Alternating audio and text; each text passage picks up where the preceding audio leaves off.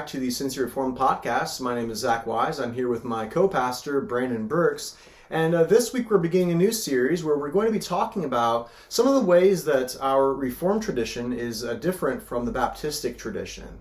And the reason we're going to be doing that is because not only is there a large contingent of uh, Roman Catholics in the city of Cincinnati, which is why we did that uh, series uh, previously that differentiated ourselves from Roman Catholicism. Obviously, we spoke about things as well that we appreciate about the uh, Roman tradition, but we have some very clear cut differences there.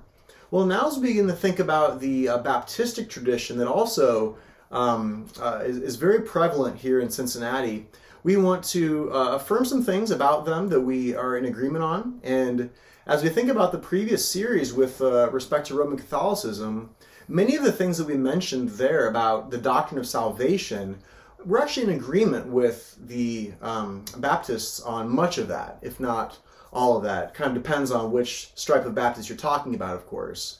But just to say that as we begin to think about differences with the Baptistic tradition, we're not saying this mean spirits in a mean spirited way. The reality is that our Reformed tradition is not so well known here in Cincinnati.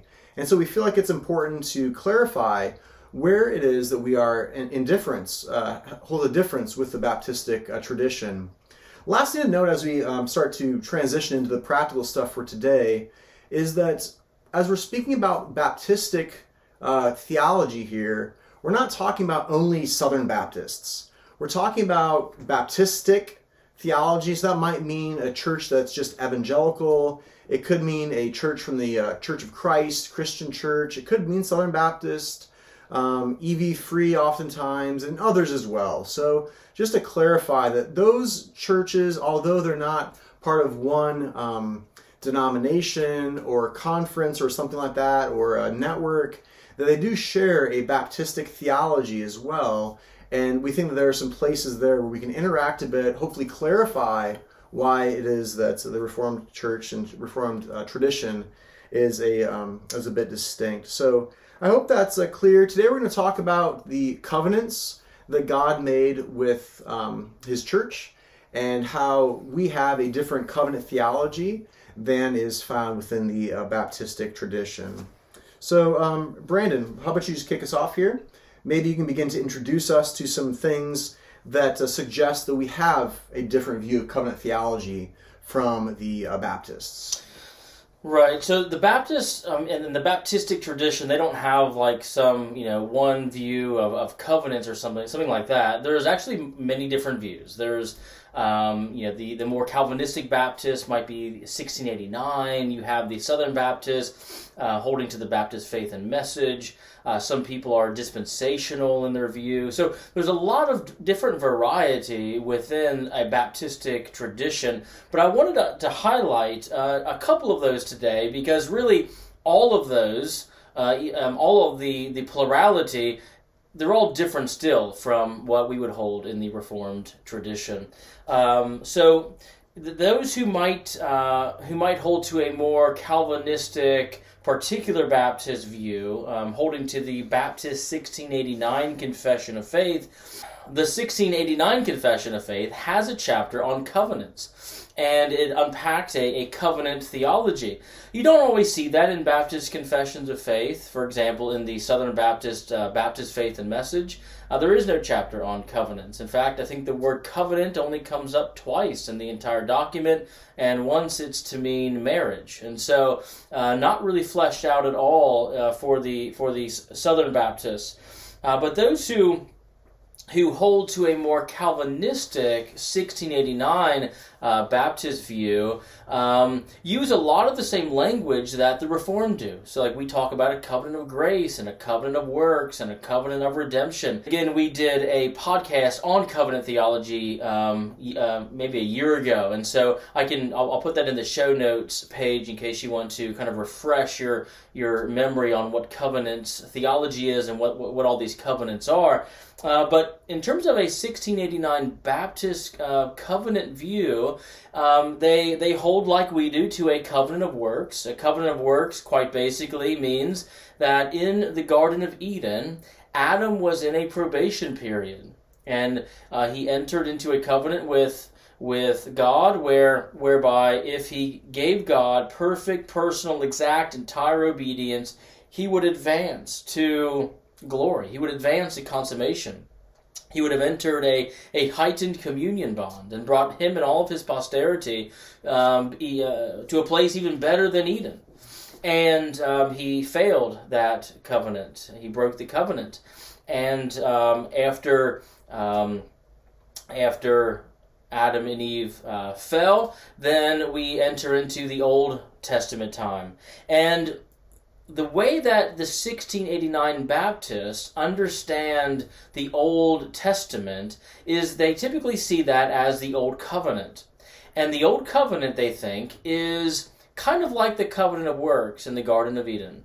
And so when you're reading through the Old Covenant, you're reading through a, a republication, a reviving, uh, uh, if you will, of the covenant of works that was happening in the Garden of Eden. Now it's a little bit different. It's not one for one, uh, meaning um, you know Israel wasn't to give God perfect, exact uh, obedience to enter a state of glory. It was to um, to retain the, the land in Israel and these kinds of things. But it was very much much a, a works a do this and live principle. They would say throughout the entire Old Testament. And the Old Testament, the Old Covenant, was a do this and live principle, but it revealed the promise of Christ. It revealed the promise of the covenant of grace that would come in the new covenant. And so these 1689 Baptists would say that the new covenant is the covenant of grace. The covenant of grace did not exist prior to the new covenant, but the covenant of grace is only the new covenant. It, it, it, it was revealed in promise form in the old, but it didn't arrive until until Christ. And so that's how they would understand uh, this this old covenant, new covenant um, kind of kind of thing. One Baptist theologian, uh, Pascal Denault, he said the Abrahamic covenant, the Sinaitic covenant, and the Davidic covenant were not the covenant of grace, nor an administration of it and he goes on to say that all the covenants prior to Christ, including the Abrahamic, was abolished and replaced by the new covenant. And he concludes saying that historically, Baptists believe that only the regenerate elect were in the covenant because they saw only one level of the covenant of grace into one into which one enters through faith. In other words, to be a member of the covenant of grace, he would say, you have to be born again, elect, um, professing faith in order to enter the covenant of grace. Now, the Baptists, uh, holding to the 1689 view, would say that in the Old Covenant, in the Old Testament, the covenant community was mixed you had believers and unbelievers. You know, how Paul said, for example, in Romans, not all Israel was Israel. So you had a mixed covenant community in the old in the Old Testament, in the Old Covenant.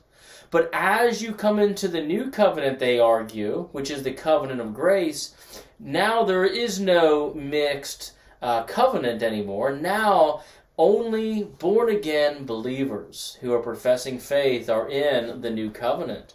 And because of that, they only give believers the sign of baptism, which we'll talk about later. So that's how the, the Calvinistic Baptists have kind of understood covenant theology, wanting to see a very drastic separation between the Old Covenant, which is of works, of the covenant of works, and then the New Covenant, which is the covenant of grace and they see this kind of radically different um, bifurcation there within the story of redemption. Um, But not all Baptists modern um, follow this um, this 1689 view. There are other Baptists who have different views on on the covenants. Um, some people don't even like the language that we use of covenant of work or covenant of grace. They they they see those as just theological concepts, and they want to look at God's covenants in isolation, almost like a um, um, isolating each one in an atomistic way and seeing what each one is doing within the pages of Scripture rather than finding a unity on how they're connected and how they flow to and from each other. So, for example, one modern day Baptist uh, theologian in, in the Southern Baptist tradition, he said that the Reformed, talking about our view, the Reformed fails to understand correctly the proper relationship between the biblical covenants and the degree of continuity and discontinuity between them. He goes on to say that the idea of a covenant of grace is not helpful. He sees it as merely theological and not biblical.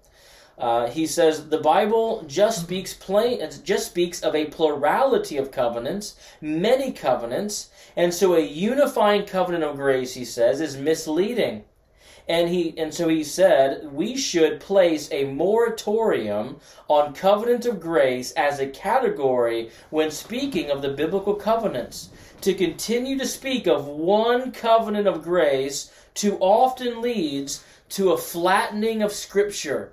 This flattening of scripture is clearly taken place when the Paedobaptists, that's us, identified and equates the Abrahamic covenant with the covenant of grace as though it actu- actually were that covenant.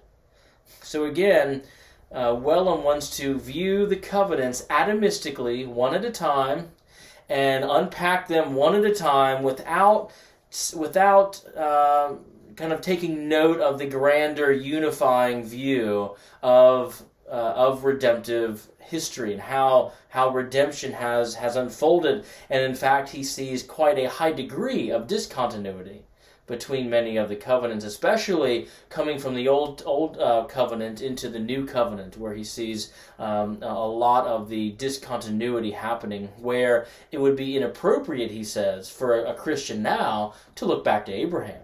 It would just be not appropriate because of the high degree of discontinuity so zach this obviously is is trending in a different direction than the Reformed have have spoken about God's covenants. Um, maybe you could highlight a few differences that you that you noted between uh, our view and a kind of a Baptistic approach. Certainly. Well, you've already begun to touch on this in terms of our starting point and definition of covenants of grace. We certainly do not hesitate to use that term, do we? Because when we think about God's plan and God's work from the time that Adam fell until the time that Christ returns, we're, we're looking at one Savior, looking at one promise, we're looking at one people of God, although it might look different at different points in time, there is mm-hmm. underlying continuity there. As Romans 11 teaches, there's one olive tree that grows up, and the Jews were a part of that in the Old Testament, and we're grafted into that in the New Testament. And there's that continuity that uh, exists there uh, between not just uh, a continuity of promise, but also a continuity of people, because there's a continuity of the same, the one person of, of Jesus Christ. And so when we think about the covenant of grace, we're thinking about the time from Adam's fall, Genesis 3:15, when God came down and promised that the uh, seed of the woman would come and do battle against the serpents, and that by doing battle, we find life rather than the uh, death that had come to uh, mankind because of uh, because of sin. And here is um, a quote from a helpful book here that we have called "A Sacred Bond." We would encourage our listeners to uh, pick that up. It's an introductory um, volume to covenant theology. It can be very helpful for you. But here's a helpful uh, definition that this book gives about the covenant of grace. It says, The covenant of grace is the covenant between God and believers with their children, in which he promises salvation through faith in Christ, who merited their salvation by his obedience in the covenant of redemption. The essence of the covenant of grace is summarized in God's promise I will be your God, and you shall be my people. While it might, might not be the exact same words that you find in Genesis 3:15, that's the substance of what God came down and promised there. And that also becomes the way that that uh, the people of God that emerges in Genesis chapter 4, and you see the lineage going through the book of Genesis, that all revolves around those promises that God made first to Adam, later then uh, renewed to um, Abraham, Isaac, and Jacob, and that lineage is the church. And so you see that then transpire and uh, progress through the entire Old Testament. It should be clear then that the way that we view the covenant of grace is that it is always, not just in the Old Testament, but in the New Testament as well, it is always a mixed covenant. You have some who are elect and true, truly regenerate in the covenant people of God, but then it's a mixture of them with some who are hypocrites, who've received the administration of the covenant, they've received circumcision, they've received baptism, and later on you find out that they were never uh, truly regenerate in the first place. But we leave that to God. We do not uh, take, um, uh, we do not try to discern that um, ourselves beyond where we are capable. And likewise, um, I hope that our, you noted that we uh, include children in the covenant of grace, both before Christ and also after Christ. And so our conception of the covenant of grace is uh, quite different than the way that the uh, Baptistic tradition would then uh, think about it and speak of it.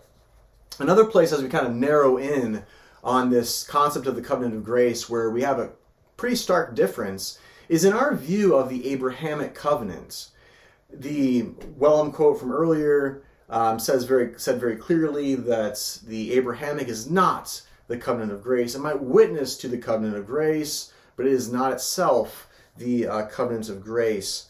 And we certainly take issue with that because throughout the Abrahamic uh, covenant and the many administrations of that, where God came down, He continues to say, "I will, I will." I will, God promising over and over and connecting his promise with the covenants and with the sign of the covenant, which is circumcision.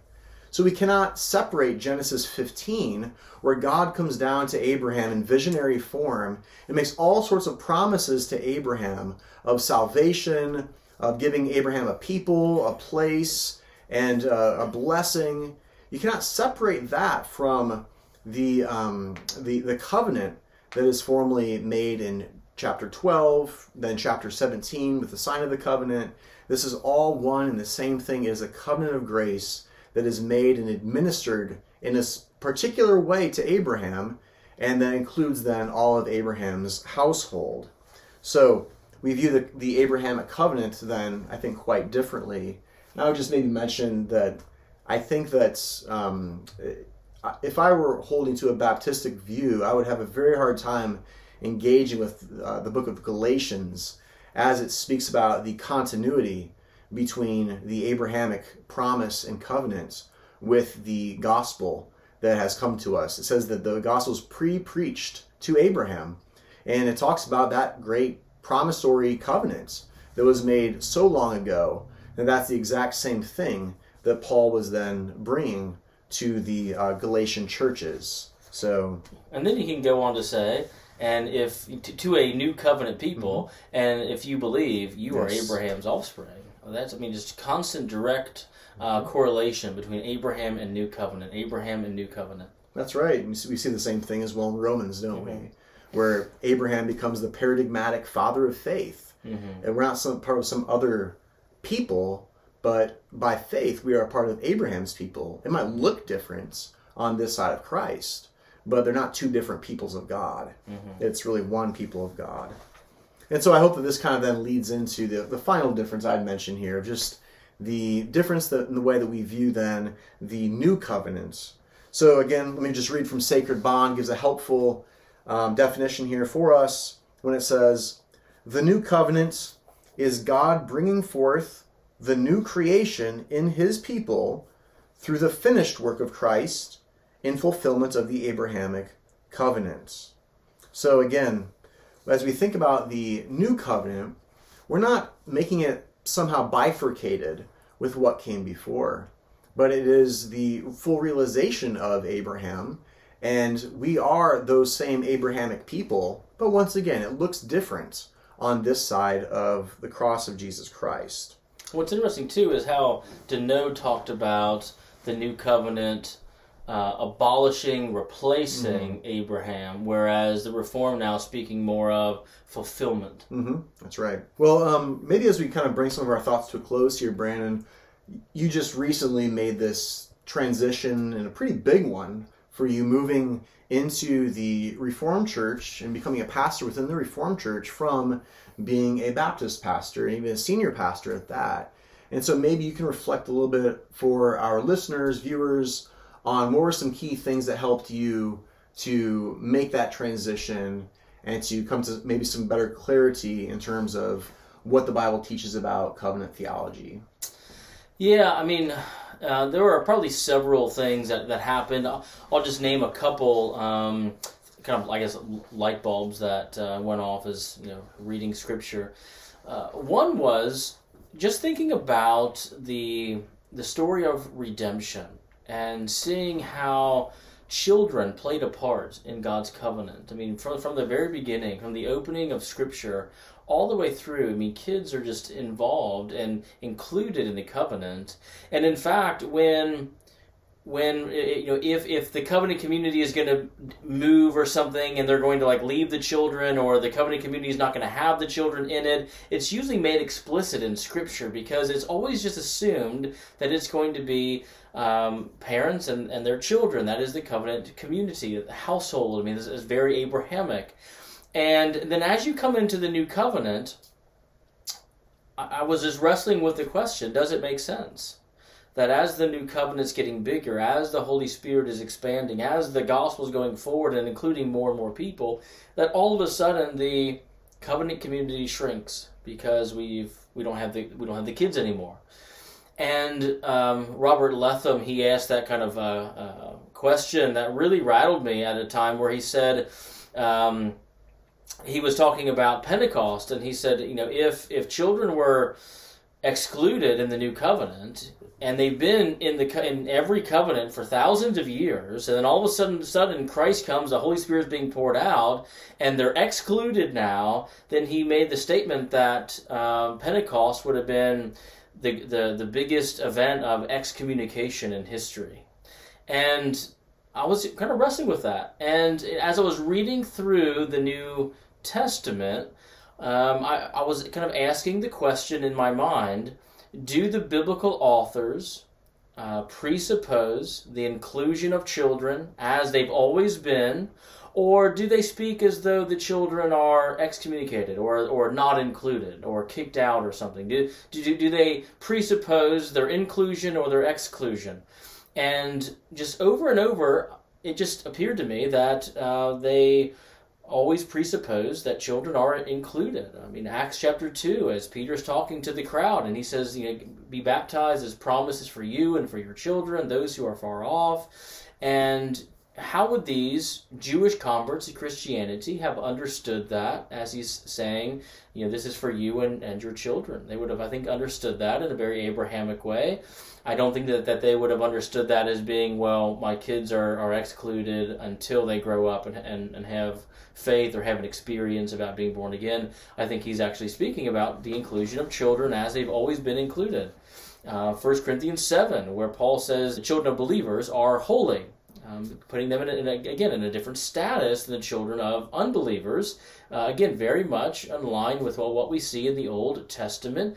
And just so over and over, it just appeared to me that the biblical authors presuppose the inclusion of children. So that was one of the the things that struck me. Another thing that struck me was that I it appears that the new covenant is still mixed just like the old was. Just like the old had wheat and tares, just as the old had elect and reprobate, uh, just as the old had the Jacobs and the Esau's, so too in the in the new covenant. So, for example, in Hebrews ten twenty nine, there's this person who was sanctified by the blood of the covenant, and then he fell away. Mm-hmm. And how can that happen if uh, if you're a Baptist and you believe well only believers are are in the covenant, and if you're a Calvinist and you believe that you can't lose your salvation, that God uh, that, that, that you uh, persevere, uh, then how can you have somebody who is actually saved, actually in the covenant, and fell away?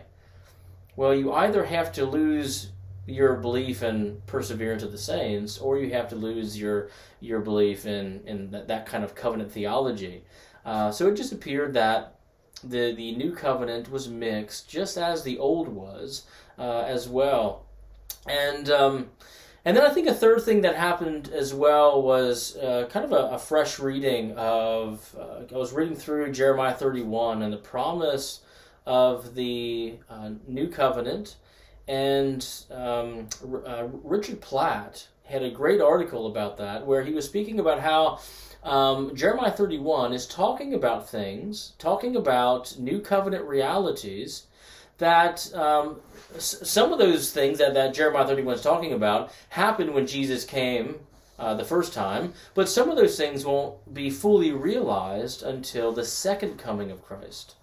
And so Jeremiah 31 is speaking about realities that perhaps began when Jesus first came 2000 years ago but won't be finally here until until the second coming. And of course one of the one of the, the, the promises in jeremiah 31 that baptists like to note is all will know the lord. And so in, in the new covenant all will know the lord. And so baptists will use that and say well that means that if you don't know the Lord in a born again, mature way, then you are not in the covenant. Because Jeremiah 31 says, All will know the Lord. And that is a goal that we are working toward that will not be fully realized until the second coming of Christ. Until then, the wheat and tares grow together. Until then, we're in a mixed covenant. And, and sadly, we do see, uh, even in the book of Hebrews, Hebrews 6, Hebrews 10, people are part of the covenant, but they fall away. Uh, Herman Bavinck uses the language there are some people in the covenant, but not of the covenant. And so there's people who are with us, but not really not really with us. They're amongst us, but not but not with us. They're they're they're here, but they might fall away. And sadly, we we see that sometimes um, in the church life. So those are um, a couple reasons where where I, I was really um, convicted that the Baptistic way was not understanding the covenants well, and that the Reformed really had a, a good, solid view of how the covenants are unfolding in a unified way. Yes, there's some diversity here, but uh, we're not missing the underlying continuity that um, so many others uh, have have missed. So, Zach, any any um, concluding um, kind of um, thoughts you have, or I don't think so, but I think maybe what we could do in the future is maybe have an entire episode, I would say, maybe on Jeremiah 31, yeah, just cool. to really dig into that deeply, because I do think that becomes the place, inevitably, where this conversation goes. And to your point, I think that that article by Pratt's really good. Maybe we can link that in the show notes page mm-hmm. as well, because it's very helpful to show that, yes, oftentimes the uh, you'll find this throughout the prophets that they will speak about the future messianic age in a fully realized, a fully consummate way mm-hmm. that wasn't entirely, um, uh, that's not entirely realized until Christ's second coming. Uh, they weren't seeing the two comings of Christ with the level of clarity that we now have. And so that oftentimes are referred to as the prophetic perspective. But uh, that might be worth a whole episode at some point um, also. So we hope that uh, you found this to be helpful. And uh, thank you for joining us here. We'll continue, continue with this series um, in the uh, next few weeks. But um, until next time, check us out, cincyreformed.org. And uh, always feel free to visit us on the west side of Cincinnati at Westside Reformed Church. Thanks so much. Bye.